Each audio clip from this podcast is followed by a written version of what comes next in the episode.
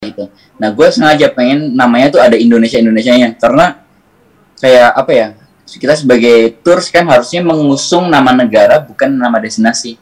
Karena kenapa? Karena orang luar tuh taunya Indonesia dulu bukan Bromonya gitu ya nggak sih? Hmm.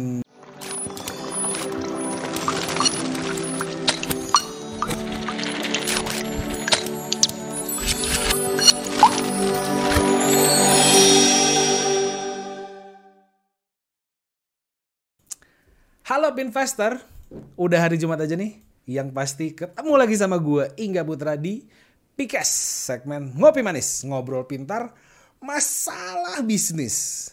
Tapi sayangnya, Mas dosen kesayangan kita berhalangan hadir hari ini, tapi doain nanti pesan buat Pinvestor. Nanti pesan pesannya adalah jaga kesehatan selalu, jangan kendor pakai masker, jangan kendor prokesnya. Sip, masuk ya, masuk.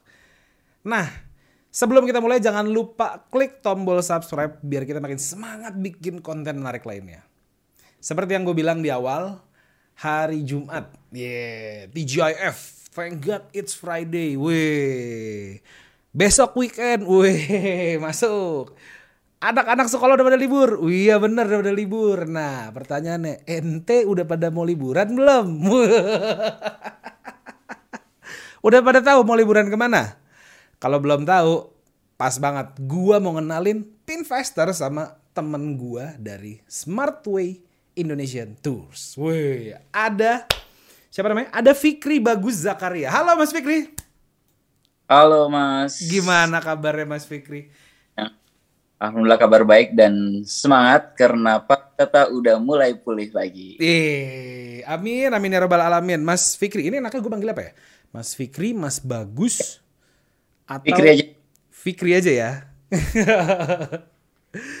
Oke Mas Fikri, kita kenalan dulu kali ya Mas Fikri ya. Daripada gue yang mengenalkan Mas Fikri, coba Mas Fikri kenalan dulu kali ya sama Pinvestor. Halo uh, Pinvestor semuanya, salam kenal saya Fikri. Saya adalah CEO dan owner dari Smartway Indonesia Tour, hmm. travel agent yang berbasis di Malang. Dan Alhamdulillah kita dapat penghargaan sebagai travel agent uh, Traveler Choice number one di Jawa Timur. Widih, luar biasa. Base Malang ya mas ya? Base di Malang, tapi kita number one di Jawa Timur. Number one di Jawa Timur, luar biasa. Mas, keren ya tapi ya, kalau gue ngelihat background lo, kemarin gue sempat uh, searching-searching, yang namanya Fikri Bagus gitu kan. Atau biasa kalau di kuliah atau di zaman SMP dipanggilnya BZ, Bagus Zakaria. oh, kayak search dalam bang. Dalam gua. Nah ini kerennya itu lu itu kan berawal dari seorang karyawan. Tuh ya kan? Terus lu berujung berkecimpung di dunia tourism itu gimana sih ceritanya? Ceritanya adalah sebenarnya uh, kalau background keluarga alhamdulillah hmm. uh, bapak pedagang. Pedagang uh, warung makan kayak gitu loh. Maksudnya sekarang sih udah kayak 20 berapa tahun ya? 20 empat tahun lebih kayaknya hmm. udah berkecimpung di family uh, food and beverage. Tapi sebelumnya itu kayak pedagang buah kayak gitu. Jadi dari background keluarga sendiri ya emang uh, vibes keluarga itu vibes keluarga pedagang kayak gitu loh. Dan hmm. sebenarnya mimpinya pengen jadi pedagang juga, tapi kayak nggak punya experience untuk uh, jual beli sama sekali nggak pernah nih. Kecuali ya kayak bantuin gitu kan kalau di hmm. rumah di warung kayak gitu kan bantuin-bantuin biasa aja.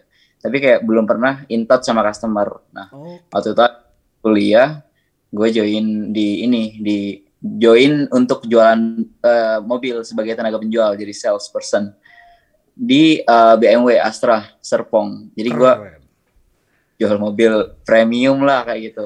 Nah itu experience pertama kali gue apa namanya jualan sama orang secara langsung kayak gitu sih mas. Dan apa ya selama di situ ya banyak lah ilmu marketing, ilmu sales yang bisa gue ambil dan gue terapkan sampai akhirnya sekarang gue running uh, bisnis ini dari 2016. Hmm, 2016 berarti udah berapa? 6 tahun? Mau jalan 7? 6 eh, tahun. Jalan 7 sekarang. Jalan 7. Wih, gila. Tourism nih ya.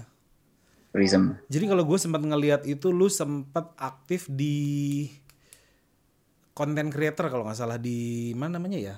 Tempatnya Aditya Aditya, aduh namanya apa sih tuh?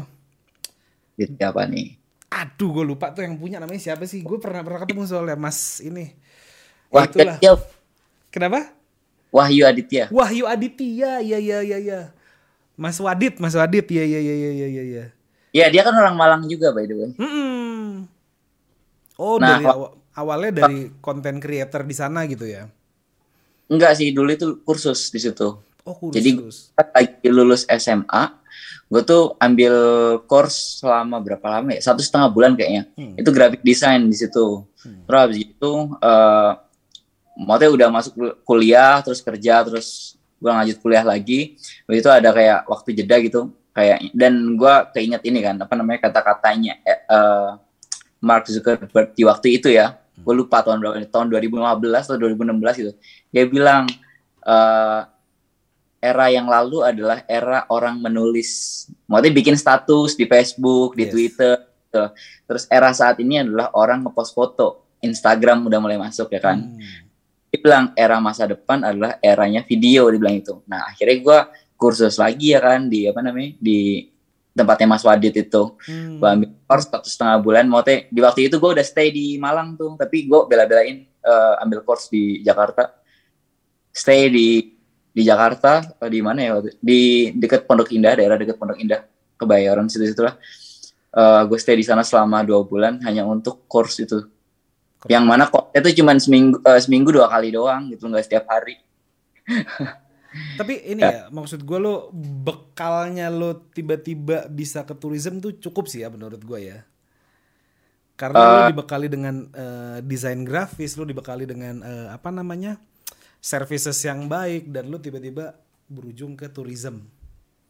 Kalau sebenarnya kalau bekalnya seperti itu ya mungkin eh, nyambung-nyambung dikit juga. Hmm. Tapi lebih ke ini sih, pas lagi gue zaman mahasiswa tuh di 2010, kan keyword backpacker, backpacking itu tuh suatu hal yang new seksi banget gitu loh. Hmm. Kayak soalnya waktu di zaman itu, zaman gua kuliah tuh kalau ada orang jalan-jalan tuh image-nya adalah wah ini anak eh, anaknya orang kaya apa kayak gitu-gitu loh.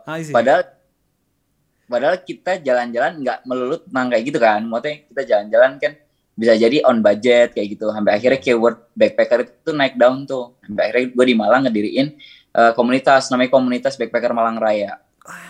Dan di waktu itu juga karena di Malang tuh eh, waktu itu nggak ada komunitas backpacker. Jadi bisa gue katakan eh, komunitas backpacker Malang Raya tuh wadah pertama dan terbesar untuk Hmm.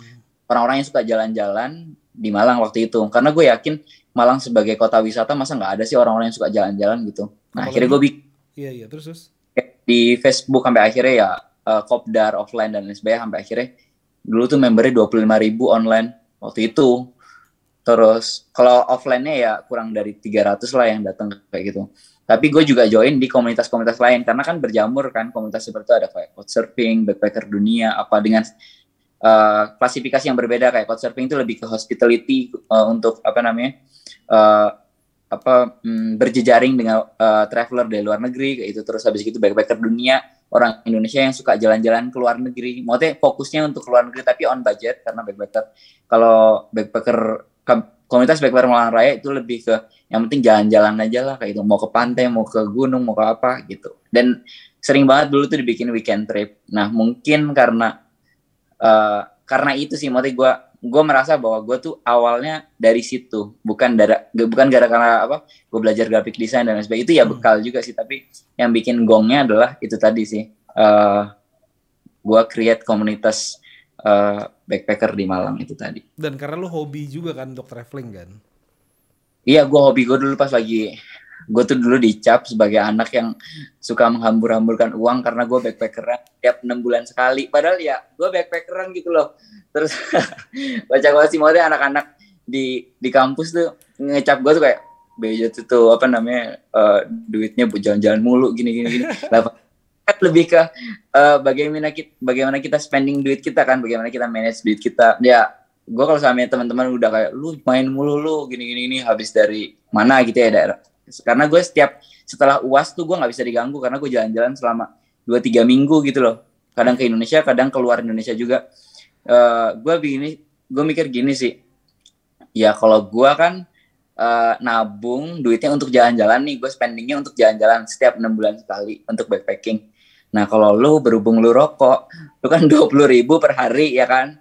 Dikali 20 ribu dikali 30 hari kan 600 ribu. Dikali enam bulan kan tiga juta enam ratus nggak sih kalau nggak salah Iya, ya iya. di ya maksudnya eh, dengan budget sekian tuh sebenarnya lu udah bisa ke Malaysia lu udah bisa ke Singapura selama berapa hari dan sebagainya ya gue balikinnya kayak gitu sih ke teman-teman yang yang ngecengin gue kayak gitu karena mereka kan ngabisin uang untuk rokok kalau gue ngabisin uang untuk jalan-jalan untuk experience nambah wawasan gitu aja sih sebenarnya ya kalau sama on budget sebenarnya sama kok di waktu itu eh, uang jajan kita dari orang tua nggak beda jauh gitu loh uang bulanannya kayak gitu Hmm.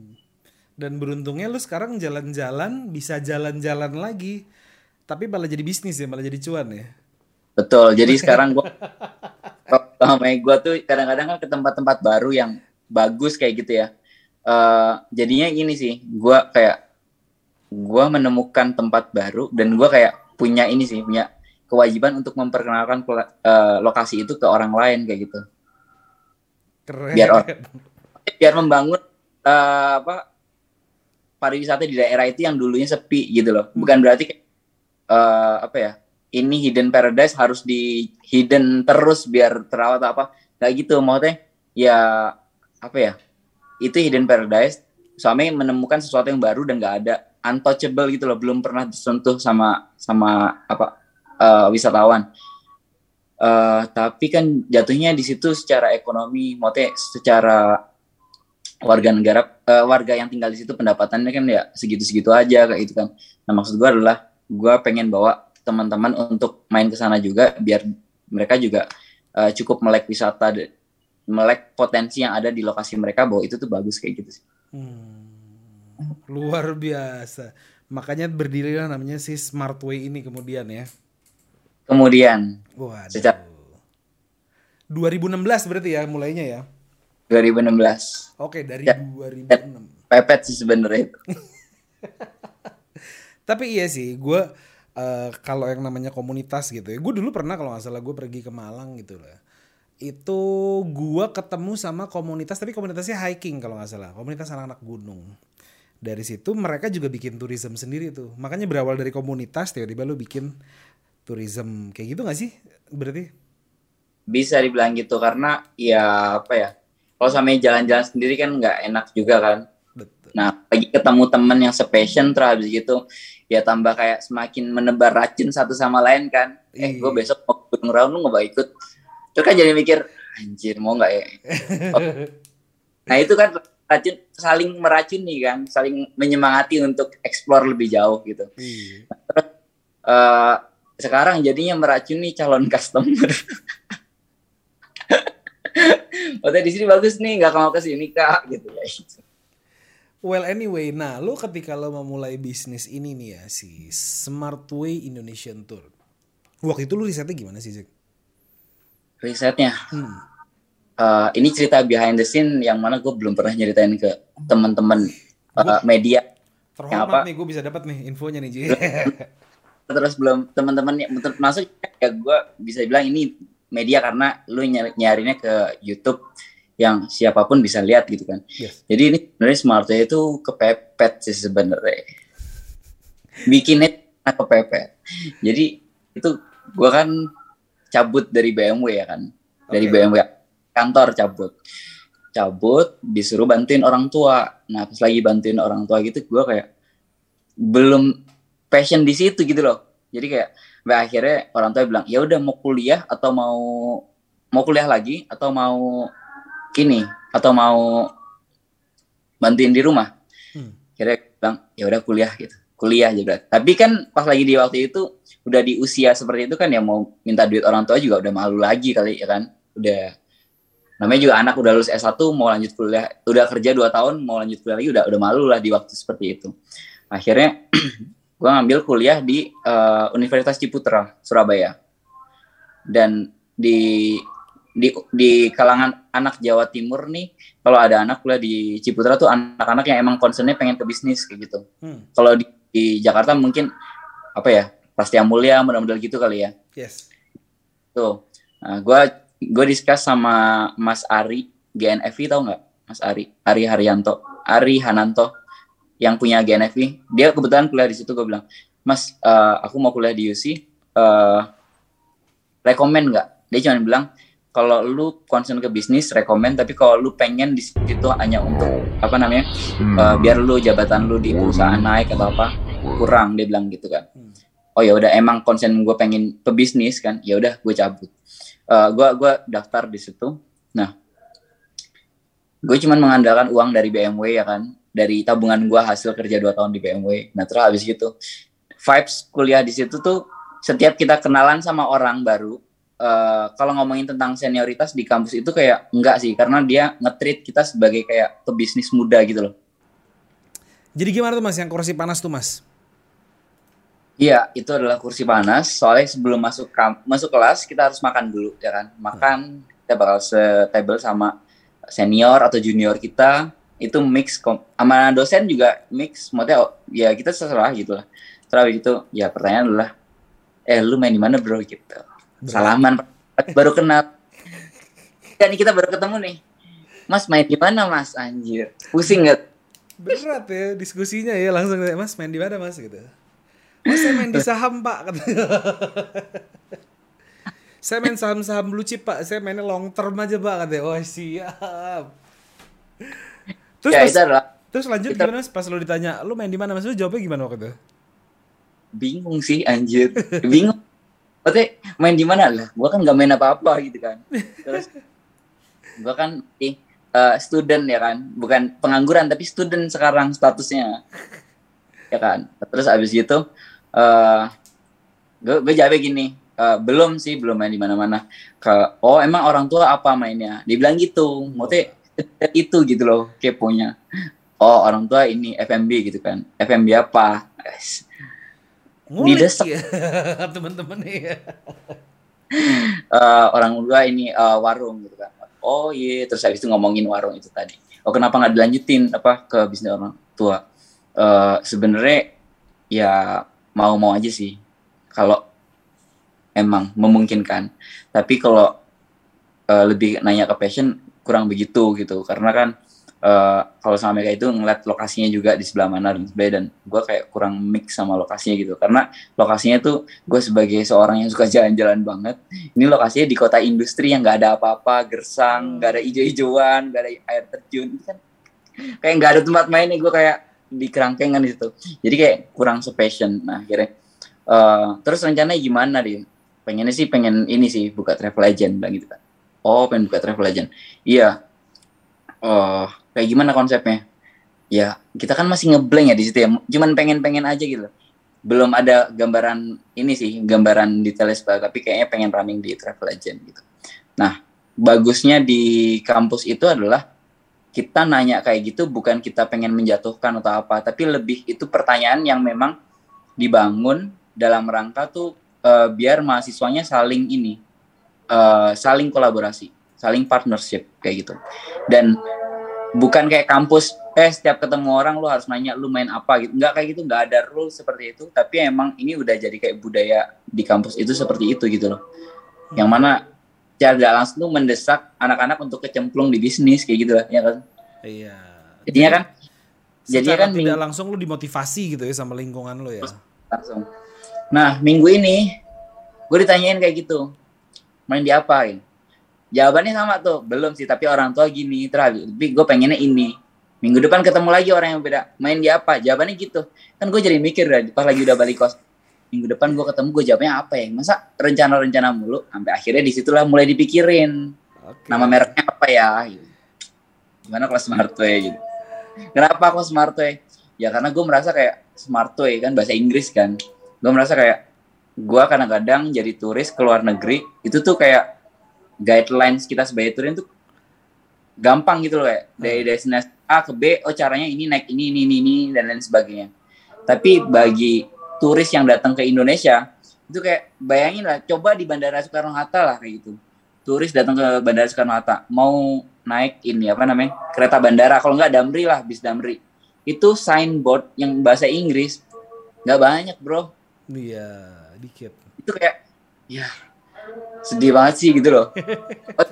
lagi kita keluar negeri kayak ya me memang keluar negerinya memang ke negara-negara yang uh, maju gitu kan kayak Singapura, terus habis gitu Hong Kong kayak itu kan maju kan.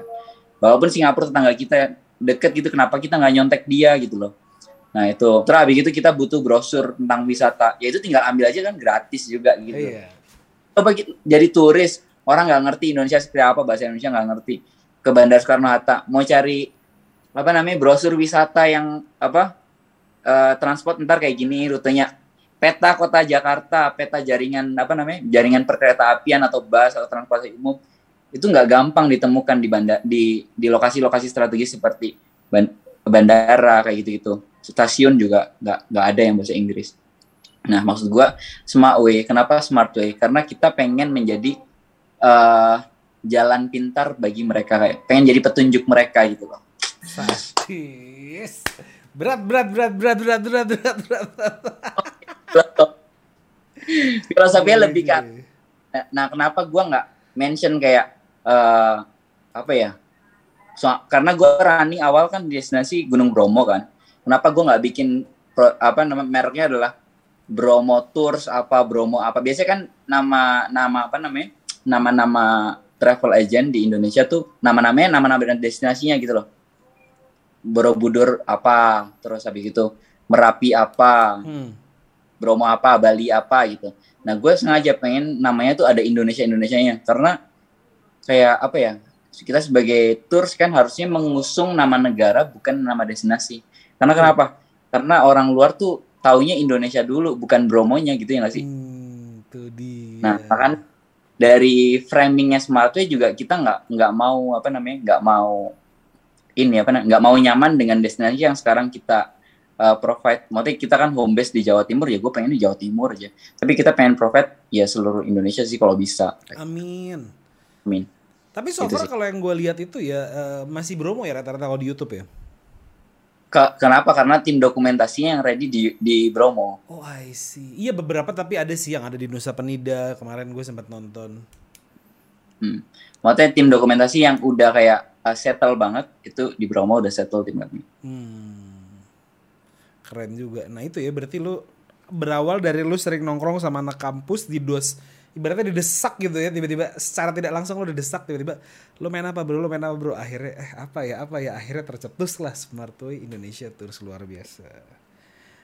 Tuh. ini ibaratnya investor ya kalau investor mau tahu ya. Jadi kalau kita deket-deket sama tukang parfum maka kecipratan wanginya. Sadis ya nggak?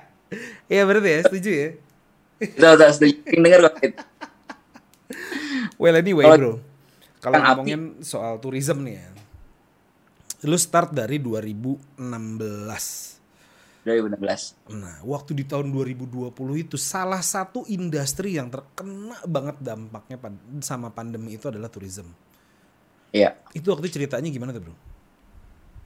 ceritanya adalah di waktu itu eh gue harus turun lapang ya kan Maksudnya karena tim yang lain tuh udah pada turun nggak ada tenaga kerja yang lain Maksudnya tour leader kayak gitu udah udah habis oke gue harus handle tamu dari eh lima orang tamu itu ada yang dari Kanada ada yang dari Maroko ada yang dari apa ya orang-orang Eropa gitu loh sama itu lah maksudnya tiga negara kalau nggak salah tuh Hmm. in total ada lima orang nah mereka datang bulan Februari kalau nggak salah ya. Kita kan eh, declare bahwa COVID masuk di Indonesia kan bulan Maret kalau nggak salah ya, tanggal 3. Iya. Kalau nggak Kita PSBB Nah. itu Maret. Iya, tanggal 3 kalau nggak salah itu. Itu kasus pertama di Indonesia. Nah, dia datang tuh di minggu kedua Februari. Cuman rumor dari pandemi ini kan udah desas-desusnya dari bulan Desember kan Yes. di Cina eh di di apa disorot banget tuh Cina bangun apa rumah sakit ini itu dan sebagainya. Nah, Hmm. sampai akhirnya masuk ke Februari itu apa namanya mereka datang diceritakan selama perjalanan eh bro di Indonesia santai banget bandaranya dia bilang gitu Oh, oh, iya? santai iya maksudnya dia kan eh, kombinasi turis dari tiga negara in total ada lima orang tapi Hmm. mereka kuliah di Singapura lagi kayak pertukaran pelajar model-model gitu loh. Oke. tapi liburan liburannya weekend trip ke Jawa Timur kayak gitu. Emang banyak kok orang-orang Singapura yang ke Jawa Timur kayak gitu. Ya udah terus gitu di Indonesia ini santai banget. Oh iya emang kenapa? Iya tadi tuh si Max kalau nggak salah namanya Max si Max itu pas lagi di pesawat dia itu eh, tidur ya kan pas lagi bangun-bangun udah tiba di Juanda disuruh ngisi tuh form yang pakai kertas itu loh. Ya, iya, iya. kesehatan bahwa kamu tidak apa tidak uh, demam pilek kayak gitu gitulah terus habis gitu uh, si Max ini lagi mager nulis lagi mager nulis kayak udah gue males nulis. Nah, terus habis gitu udah masuk ke checkpoint bandara kan. Nah teman-teman yang lain nulis tapi satu orang nih nggak nulis. Tapi sama petugasnya gini ya nggak apa-apa nggak apa-apa santai aja lanjut lanjut oh gitu di situ gue kayak ah serius nih iya terus di bandara Singapura lu mau terbang ke luar negeri itu tuh lu dicek suhu, cek apa, cek apa kayak gitu loh. Nggak tahu gua kalau tes yang colok-colokan kayak apa namanya? Swab, PCR. Itu gua nggak paham. Di situ udah ada uh, skema seperti itu atau enggak. Tapi setidaknya kan dulu kan zaman-zaman kayak screening yang ada di screen layar ada 37,6 Celcius kayak gitu-gitu kan. Nah di Indonesia kan waktu itu masih belum ada tuh di bandara-bandara kayak kita. Terus habis gitu di Indonesia nggak ada pengecekan sama sekali. Cuman apa namanya? Cuman pakai form itu doang dan orang kan juga bisa bohong kan ngisi form iya. itu dan ini orang yang mager diginiin yo no problem no problem terus ya akhirnya gimana tapi masih aman traffic traffic uh, apa namanya tourism di tempat lo aman di Februari aman. Sampai akhirnya gue ngerasa kayak wah ini ini nih warning nih. Kalau gitu gue yakin gue yakin banget ini uh, COVID udah masuk Indonesia nih bulan Februari. Karena bandaranya kan lost doll gitu loh. Hmm. nggak hmm. nggak kontrol ketat gitu. Wah ini udah kecolongan sih sebenarnya. Tinggal nunggu waktu aja. Eh bener bulan Maret ya kan? Dari dari bulan Maret itu kan kayak bom banget kan. Jeder jeder di sono hmm. ada di sono ada tutup semuanya border gitu kan border tutup mati lah gua sampai akhirnya itu sales nggak ada dari bulan Maret sampai Oktober bro what sales nggak ada dari bulan Maret sampai Oktober terus lu gimana bertahannya waktu itu tuh Hah? Waktu itu bertahannya gimana? Bertahannya gimana? Uh, gua kan tinggal ya bertahannya ya pasti dari saving sih sebenarnya. Ah, saving yang yang sebelum sebelumnya gua gua fokus itu. Cuman kan ya namanya kayak gini kita mikirin ini kan, mungkin driver kayak gimana dan apa namanya ya kasihan gitu loh. Drivernya kan ya gimana mau Pak uh, narik Pak narik siapa orang customer nggak ada juga gitu kan. Tour leader juga sama kayak hmm. semuanya kayak terdampak. Dan di waktu itu sebenarnya ngerasa kayak rada jealous sih sebenarnya. Kan ada kayak di awal-awal covid tuh kayak ayo kasihan abang gojek apa apa apa gitu kan hmm. Tahu nggak sih? Kayak tahu tahu gue eh, inget. mau kita melewati masa di mana eh kita order GoFood aja pas lagi abangnya datang buat bapak aja gitu. Iya iya iya iya. Gue gue gue gue iya tahu nah itu gue ngerasa kayak gini. Gue jelas sih enak banget sih jadi abang gue gojek ya ada kayak gitu sih. Ada ada ada ada kayak gitu. Enak banget sih orang-orang kayak attentionnya lebih ke abang gojek kayak gitu. Hmm. ya gue kali gitulah. Tapi sektor yang ini terlupakan sama sekali hmm. baru ada orang pas lagi banyak orang komplain kayak gitu baru oh iya juga ya pariwisata terdampak maksudnya pariwisata tuh ya banyak banget kan turunannya restoran banget. hotel iya terus tour terus penyewaan mobil dan lain sebagainya hmm. masuk mungkin kayak taksi juga itu masuk pariwisata juga kan ya kayak gitu sih anyway speaking of savings gitu kan mm. menurut lu deh menurut lu ketika lu uh, mengalami krisis seperti ini kita kan nggak ada yang tahu gitu ya ketika lu memasuki krisis yang di mana lu bener-bener mati suri lu nggak bisa keluar lu di berhentiin kah atau gimana gitu terus alhamdulillahnya mungkin lu masih ada savings gitu jadi lu masih bisa bertahan Kira-kira nominal yang ideal tuh berapa kali sih? Maksudnya berapa kali dari penghasilan lo sebulan sih savings ini? Saving, gue nggak tahu sih. Gue nggak tahu berapa kalinya. Tapi gue pernah baca buku kalau samanya uh, kita tuh minimal punya tabungan 12 kali dari spending kita bulanan. Hmm. Bulanan kita. Karena logikanya gini kan, suaminya ada orang nih uh, di PHK sama perusahaan. Nah, selama setahun itu nggak mungkin dong orang kayak ya udah dah gue di rumah aja nganggur hmm. nggak hmm. apa-apa iya, ini iya, iya. selama setahun kan orang mikir udah mikirin kreativitas bikin CV yang bagus yeah. ini itu dan lain sebagainya sampai akhirnya di bulan ke-11 atau 12 udah dapat kerjaan nah jadi uh, standar saving yang bagus adalah yaitu tadi sih kita harus tahu kebutuhan kita dikali 12 12 bulan maksudnya hmm. untuk kebutuhan uh, satu tahun ke depan kayak gitu nah syukurnya pas lagi waktu ini gue tuh udah saving gue siap untuk itu gitu loh. Jadi pas ya. nah pandemi ya mungkin awalnya nggak ya shock sih pastinya karena kan nggak ada sel sama sekali. Hmm. Cuman di sisi di sisi lain saving itu ada gitu loh tapi ya tetap aja saving kan tinggal nunggu waktu nih abisnya kapan ya kan Iya. Terus waktu itu pivotnya gimana tuh? Lo lo lo lo melakukan apa? Inovasi apa tuh waktu itu tuh untuk ngakalin lo biar ada pemasukan? sejujurnya bingung kalau sampai ngomongin pemasukan karena serba salah bro maksudnya kita kan harus di di rumah aja kampanye gitu di rumah aja di rumah aja di rumah aja Hmm. sedangkan kerja kita orang lapangan gimana mau di rumah aja akhirnya Iya. gue merasa ya udah gue nggak apa-apa di rumah aja tapi gue harus produktif gitu loh nah gue benerin sistem yang ada di smart Way semuanya Sadis. Ya nggak.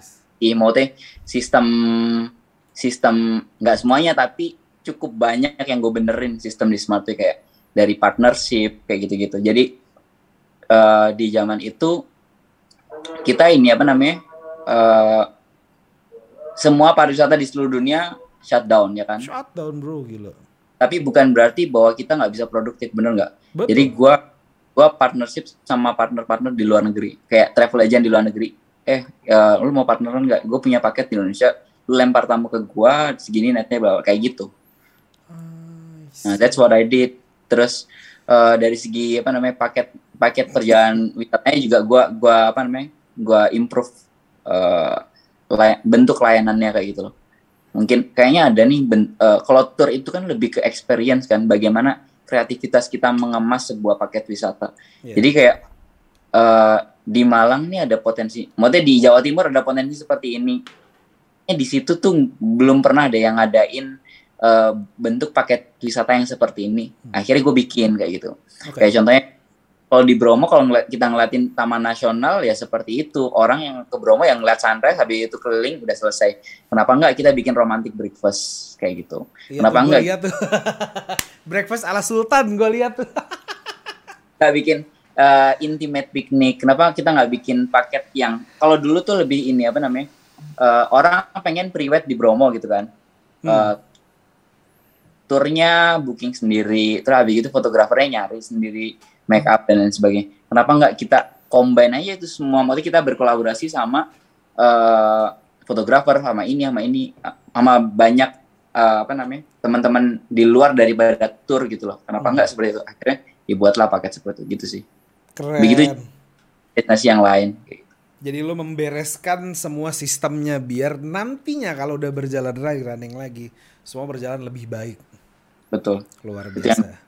Emang kalau entrepreneur harus begini Gil, harus apa namanya? Ketika lu udah settle yang di sini, lu rapihin dulu biar bisa lu remote lagi, keren. Tapi memang kalau ngomongin tourism ya, memang waktu itu gue sempet ya eh, di pandemi itu gue sempet jalan ke Gili kalau nggak salah.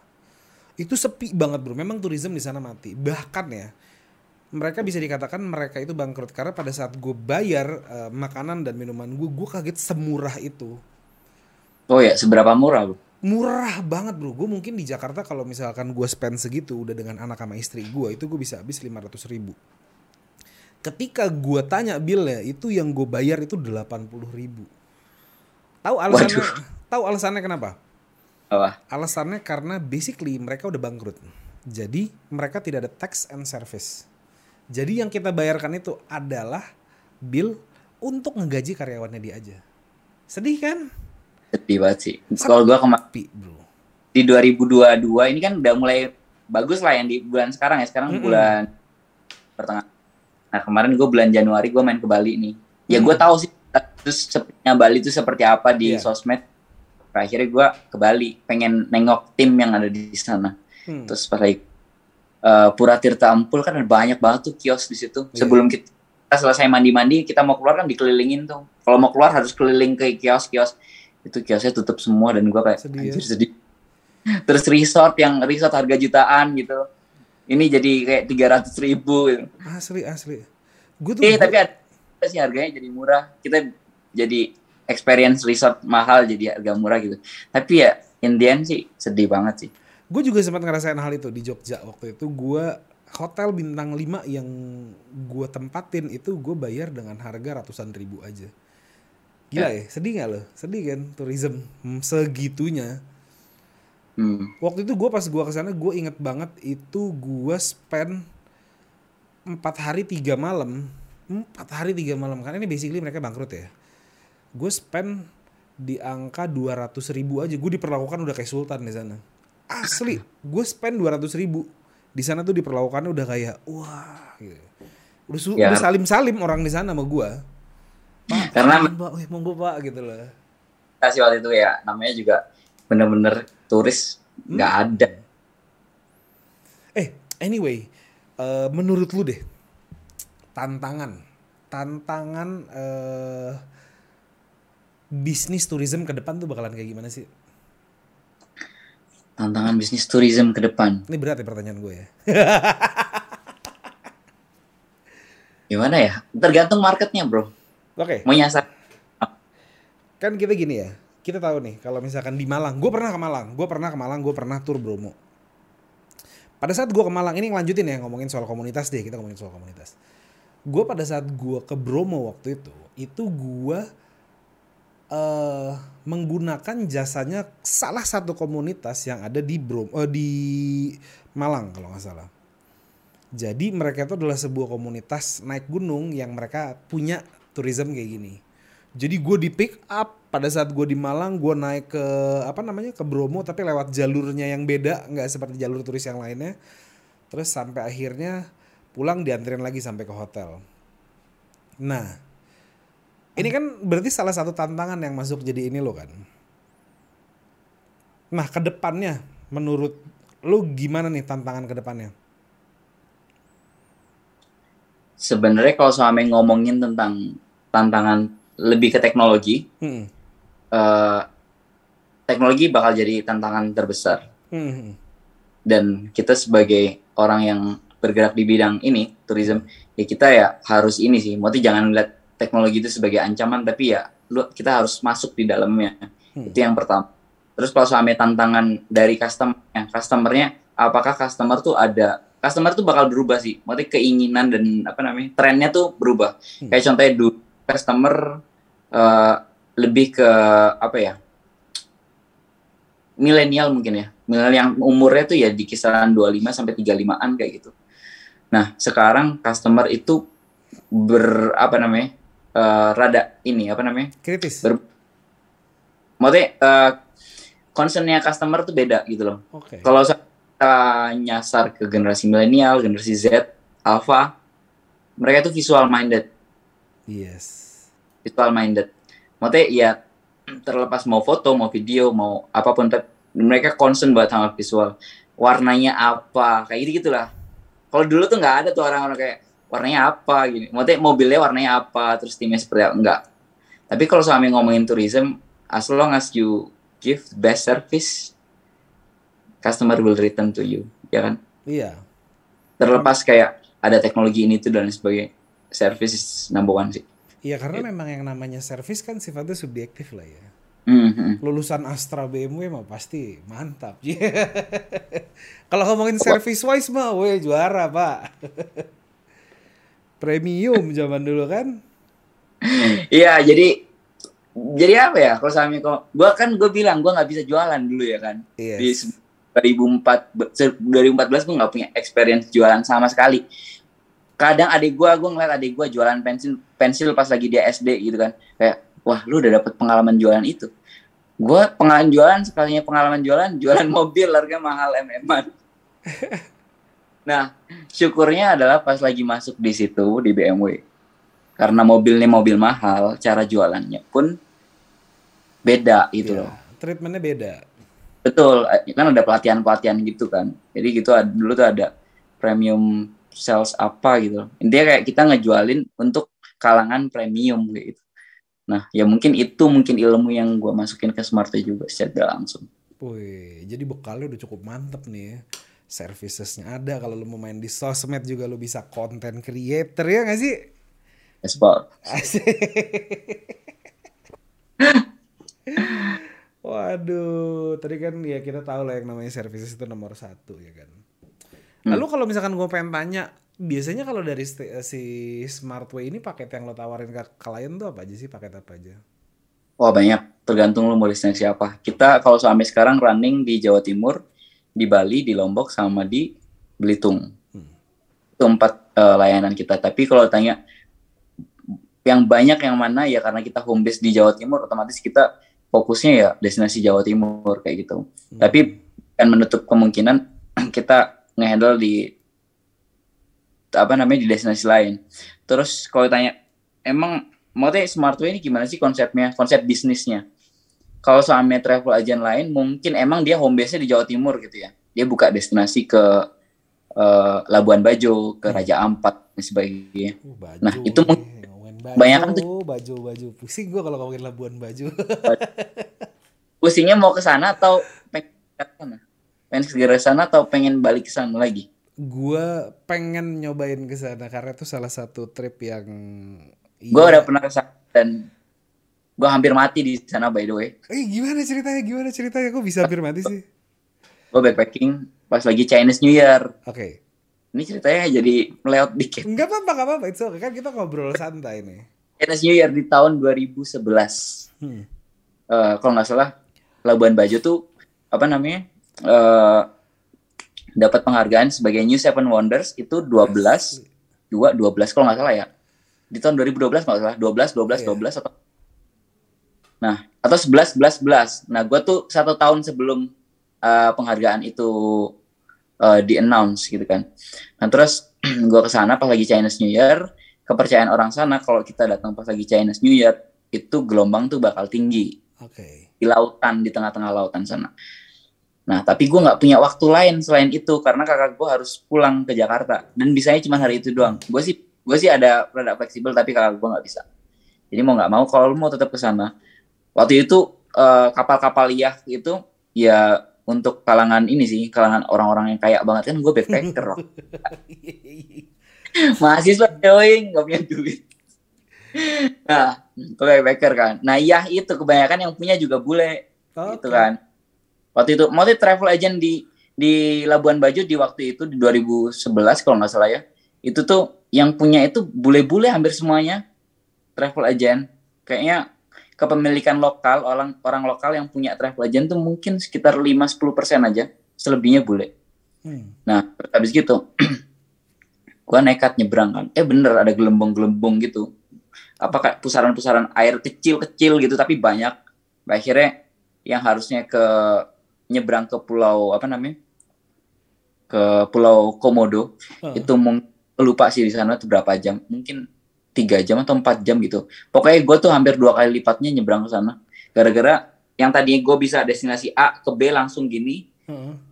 Cuman karena ada gelombang-gelombang di Lu muter-muter jadinya. Tengah ya kan. Akhirnya gue kan harus mengelilingi pulau-pulau kecil lainnya kan. Oh. Makanya pas lagi datang-datang di ini apa namanya? ditunggu warga se ini sekampung itu loh kampung nelayannya gue ditunggu mana nih anak yang tadi berangkat pagi-pagi ini Waduh. gitu ya udah. Tapi itu parah pengalaman yang biasa sih. Aduh, gue selalu diceritain di sana kalau kata adik gue tuh bagus banget. Bagus banget. Gue gue gue pernah bilang kok kalau saya once gue ternyata di kapal ini tenggelam atau apa kayak Titanic gitu. Yeah. gue ngerasa kayak gue ikhlas kok mati di sini gitu. Karena bagus itu. Bayangin bro, lu naik di kapal nih, di bawah itu terumbu karang udah kelihatan. Padahal itu dalam. Sejernih itu lautnya parah. Gila, gue soalnya gue diceritain sama adek gue adek gue tuh berenang sama mantare gitu loh gede gitu. Waduh tuh gue ngeliatnya kayak aduh kok keren banget. Gue ngeliat video-videonya doi gue ngeliat apa namanya foto-fotonya dia itu keren banget asli. Dan ya. Berarti semakin kita pergi ke uh, daerah yang susah untuk dijangkau itu banyak sih surga-surga tersembunyi. Di Bener. Tapi Jawa Timur tuh juga bagus-bagus loh bro jangan salah lu salah satu tempat favorit uh, trip gue waktu itu salah satunya juga itu adalah si Bromo. Bukannya gimana yeah. ya? Iya. gue nggak tahu kenapa gue suka banget sama Bromo itu karena ketika gue mau ke Gunung Bromonya itu gue melewati empat padang kalau nggak salah. Padang rumput padang pasir sampai ke gunung kalau nggak salah ya kalau nggak salah. Dan itu gue masuk masuk hutan masuk masuk alas gitu. Dan itu gue suka banget gue seru banget sama per trip itu. Iya. Soalnya kalau beberapa orang kalau ngomongin ke Gunung Bromo mau ngeliat sunrise dipikirnya tuh ngeliat sunrise habis itu dia pulang gitu ngapain tuh ngeliat sunrise ke gunung habis itu pulang iya. padahal kalau kita ke Bromo itu adalah kita ngeliat sunrise setelah lihat sunrise ada kunjungan ke sini ke sini ke sini iya. dan itu beda yang ditawarkan maksudnya kayak dari yang padang persi, ber, apa padang pasir yang tandus banget terus tiba-tiba kita ke kawahnya yang uh, screaming maksudnya bergemuruh kayak brrrr. Iya. Banget suara kawahnya kalau lu naik ke atas. Itu juga kawahnya kan setiap hari kan ini kan apa namanya uh, berasap kan. Iya. habis itu kita pindah ke pasir uh, sorry uh, savana. Yang setelah gersang semuanya warnanya cok apa hitam gitu kan abu gitu kan full dengan abu abu dari gunung itu tadi. Tiba-tiba lu kayak apa ya kayak dihipnotis. semuanya gitu kan. ya kan? Asli Eh, asli. maksudnya orang Indonesia tuh banyak yang bilang ini tuh kayak di apa namanya kayak di luar negeri gini. Iya. Bahkan orang bule dia bilang orang eh, orang India, orang Belanda, orang Austria, orang Australia, Jerman itu tuh banyak yang bilang ini tuh vibes-nya kayak New Zealand banget ini. Pas lagi di savana Keren ya. dan Gua- pas gua- lagi kayak gitu di depan gue tuh kayak gue kayak merinding sih kayak wow. Asli asli Maksudnya- asli.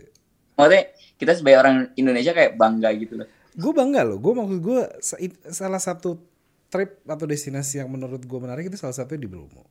Iya. Tapi gue penasaran nih. Gue penasaran sejujurnya gue penasaran. Please lo tolong jawab. Kenapa eh di Bromo itu mobilnya Land Cruiser tua semua? Oke, sebenarnya itu dulu itu boleh mobil nyampe ke penanjakan, mobil dibawa ke kawah kayak gitu boleh. Tapi sebelum 2015, Oke. Ah, setelah 2015 kalau lu mau bawa mobil pribadi lu ke Bromo atau lu lagi ada campaign dari perusahaan kayak perusahaan-perusahaan mobil pengen ngetes mobil di Bromo, itu harus ada izinnya. Kenapa seperti itu? Karena adalah kita sebagai orang yang tinggal di dekat Taman Nasional eh maksudnya Taman Nasional bikin kebijakan itu biar eh, pemberdayaan warga intinya gitu sih. Biar kita nggak jadi kayak penonton doang gitu loh. I see, Kan kalau kayak Bromo ya siapa pun boleh dong masuk. Dia mau pakai mobil Jeep, Range Rover apa, mobil Iya. Toyota, mobil apa Innova dan sebagainya atau merek-merek yang lain. Ya boleh masuk aja sono. Tapi kan orang yang sini jadi nggak ini kan nggak apa Iya. jadi kayak penonton doang kan. Akhirnya dibikin kebijakan itu. Terus di satu sisi mobil-mobil kayak pribadi kayak model-model Avanza Innova kan banyak juga. Maksudnya dua mobil itu kan banyak banget tuh berkeliaran di Indonesia dan banyak family yang ke sana waktu itu pakai mobil itu. Itu tuh sering terjadi mogok di pinggir jalan. Oh. dan tahu sendiri lah di Bromo kan jalannya kan sempit gitu kan. Iya iya iya iya. Mengganggu lalu lintas. Jadinya udahlah per 2015 nggak boleh. Kecuali kalau mau ke sini eh, izin dulu gitu deh. Itu pun izinnya kan ya rada ribet lah di di di filter banget. Oh. tapi kalau company company kayak mau test drive berhubung gua apa namanya ya background kan ada otomotifnya gitu kan Asik. background otomotif kerjaan gue sebelumnya. Nah itu ada brand-brand seperti itu ya kan, yang eh, melakukan test drive di Bromo, kayak dia ngajak eh, customer gathering kayak gitu loh, customer-customer loyal mereka di treat untuk ayo ke Bromo, terus habis gitu kita sekalian eh, test drive dari produk kita yang terbaru bla bla bla gitu. Nah itu Oke, ada test tuh, drive X5 ke Gunung Bromo. Asik. Itu agenda tahunan sih, maksudnya dari brand-brand kayak eh, Mercedes, BMW kayak gitu, Oh, itu iya. hampir mungkin dari brand-brand Jepang juga eh, ke sana juga, tapi gua nggak tahu. Tapi kalau brand Jep- eh, Jerman dia test drive sih setiap tahun ke situ. Ush, mantap, mantap. Tapi ya izin ya intinya izin. Kalau pakai Land Cruiser nggak. Maksudnya Land Cruiser itu pun harus eh, pakai Land Cruiser yang milik paguyuban.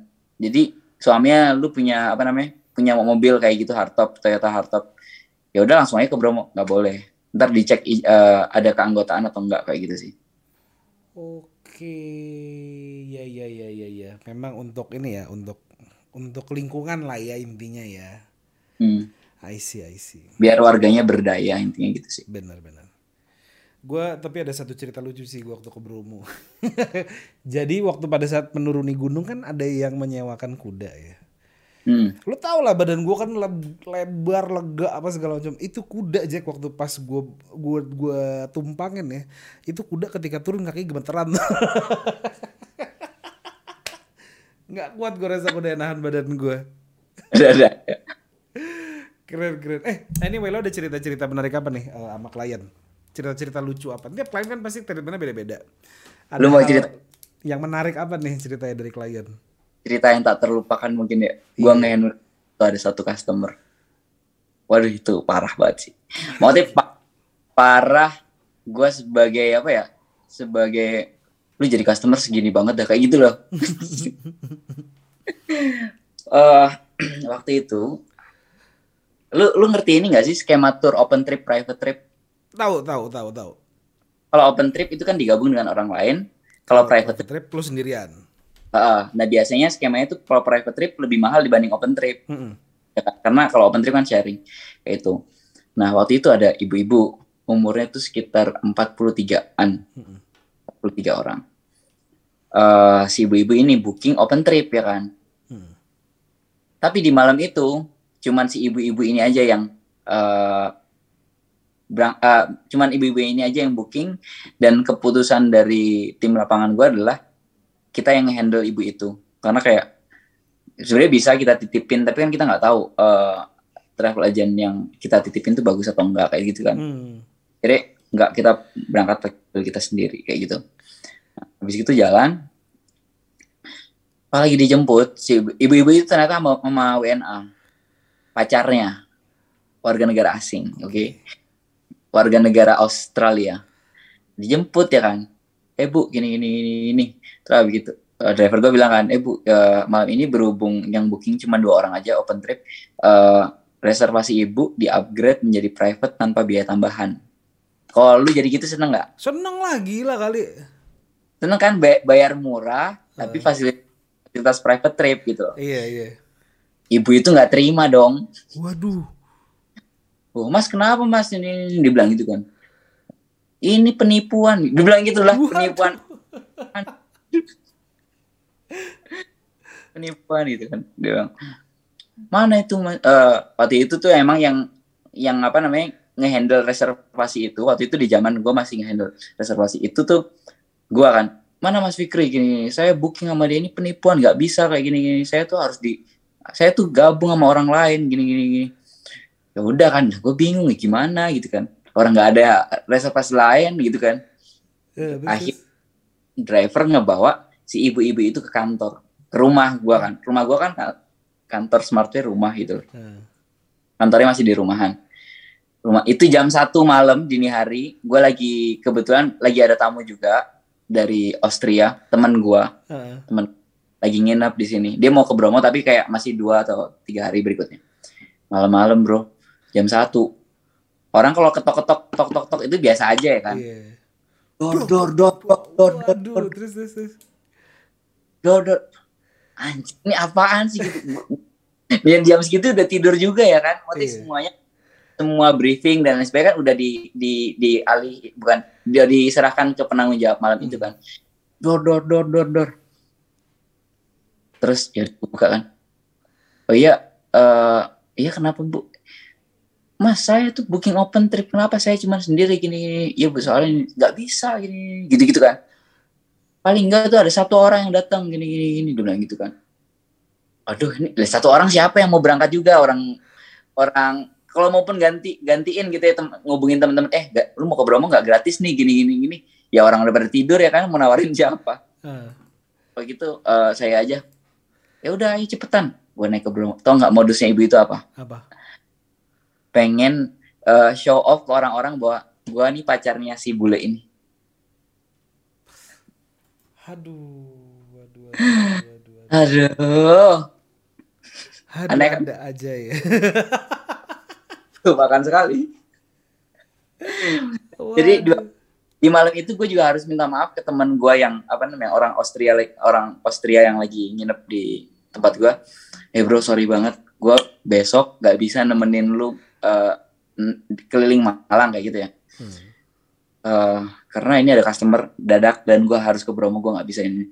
Oh ya udah bro nggak apa-apa ini kan gue jadi kayak gak enak sama dia tapi di satu sisi ibu ini keren banget. Tapi ya gimana tuh customer? Iya, iya, iya. Ya seperti itulah ada-ada aja. Gila, Ada- gila. Balan nih. Anyway bro, lo any bucket list yang belum kesampaian? Bucket list yang belum kesampaian. Hmm. Bucket list di bidang apa dulu nih? Tourism dong pastinya atau bisnis Hah? lu kayak apa gitu lo mau Oh, expand atau lo mau upscale kah maybe? Kalau bucket list bisnis yang pengen gue lakukan adalah gue tuh pengen eh, lebih banyak turis mancanegara yang datang ke Indonesia dan memakai jasa gua. Begitu juga begitu uh, gua pengen ekspansi ke banyak destinasi di Indonesia karena Smartway itu pengennya ya setiap lu pergi ke destinasi yang bagus di Indonesia Smartway Smartway Smart kayak gitu. apa ya? Ya pengen juga sih kayak punya travel yang ngebawa ke luar negeri juga gitu kan. Mm-hmm. Ya, ini itu tiga. Asik, asik, asik, asik. Yang anyway, berkaitan. Kenapa, kenapa, kenapa? Ya itu tiga bucket list gue yang yang berkaitan dengan kerjaan. Amin, mudah-mudahan gue doain bisa terwujud, cie. Kita doanya teman-teman pinter Oke, sebelum gua tutup boleh kali ya lo bagi-bagi tips buat teman-teman di luar sana yang pengen juga bikin tourism atau bahkan yang kandas bisnisnya. Any Kenapa? tips? Any tips Any... dari lo buat teman-teman buat... yang pengen bikin bisnis tourism atau bahkan yang kandas bisnisnya pada saat pandemi? Kalau yang pengen just do it. Kalau yang lagi kandas di karena pandemi yeah, you have to improve your own business. It's like a research for your internally, externally, then improve day by day. Kayak jangan apa ya, jangan jangan merasa nyaman dengan pencapaian sekarang gitu aja. Luar biasa. Thank you banget loh Mas Fikri bagus weh atas waktunya. Iya, thank you Mas Ingga. Mudah-mudahan wishlistnya tercapai, bucket listnya tercapai. Ya Allah. Ya. Thank you banget buat uh, apa namanya waktunya selama beberapa jam ke belakang, juga beberapa jam ke belakang. Nanti kalau misalkan pinvestor yang pengen banget pakai Smartway Indonesia, terus bisa ke mana Mas Fik? Bisa ke Insta sosial media, mau Instagram, YouTube, Facebook uh, smartway.id atau cek aja langsung di Google Smartway Indonesia Tour atau Smartway itu ya tinggal keluarlah semua informasi di situ. Mantap. Nanti gue akan klik di situ karena gue pengen ngajak anak gue ke Bromo. Mantap. Ya. Oke Mas Fikri kalau gitu kita tutup aja. Mungkin yep. buat investor jangan lupa di share karena ilmu ini bakalan menarik banget buat kalian. Jangan lupa di subscribe juga biar kita makin semangat bikin konten menarik lainnya. Dan kalau gitu sampai jumpa setiap hari Jumat di Pikes. Cabang Kopi Manis. Gua Ingga Putra. Gua Fikri Bagus. Sampai jumpa di Pikes Cabang Kopi Manis selanjutnya. Assalamualaikum. Uh.